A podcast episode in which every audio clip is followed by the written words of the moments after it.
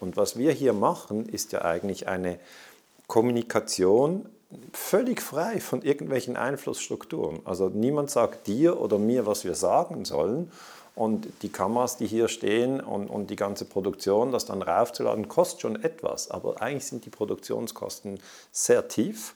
Und das bedeutet, insgesamt haben wir jetzt alternative Stimmen, die sich zu Wort melden und die äh, dann von anderen gehört werden. Und das finde ich, äh, das nenne ich die Informationsrevolution. Und meiner Meinung nach sind wir mitten in der Informationsrevolution.